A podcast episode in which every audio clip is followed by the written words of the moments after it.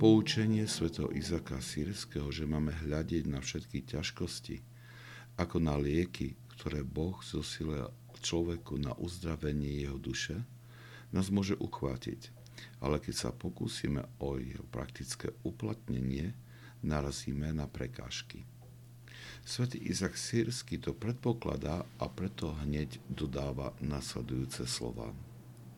Pre toho, kto chce byť múdrym pred Bohom, nie je iná cesta, len stať sa bláznom pre svet a nepriateľom ľudskej slávy.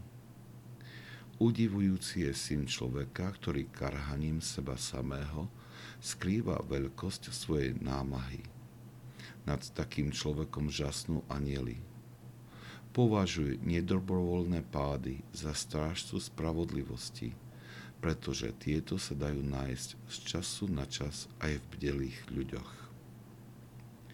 Svetý Izak Sírsky nás upozorňuje, že ak sa pokúsime naplniť jeho poučenie, budeme konfrontovaní s bytkami vášni, ktoré odsúdia tento pokus ako ponižujúci a nemiestný.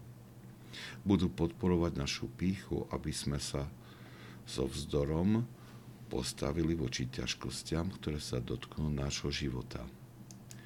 Premôcť toto pokušenie je možný iba radikálnym rozhodnutím pre evanielium, aj keď sa toto rozhodnutie bude zdať bláznivé pre svet.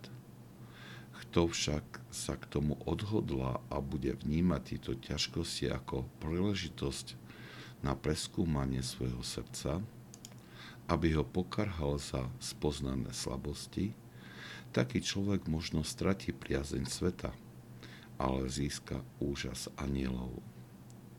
Rovnako tak máme pristupovať aj k pádom, ktoré spoznávame pri spytovaní svedomia. Pokiaľ k ním pristúpime v duchu poučenia svätého Izaka Sírskeho, tak sa pre nás stanú strážcami spravodlivosti. To znamená, že nám pomôžu v duchovnom raste. Vidíme to v životoch svetých, ktorí trpeli nejakou nedokonalosťou či charakterovým kazom. A práve toto ich udržiavalo v bdelosti a vytrvalosti v zápase o spásu svojej duše.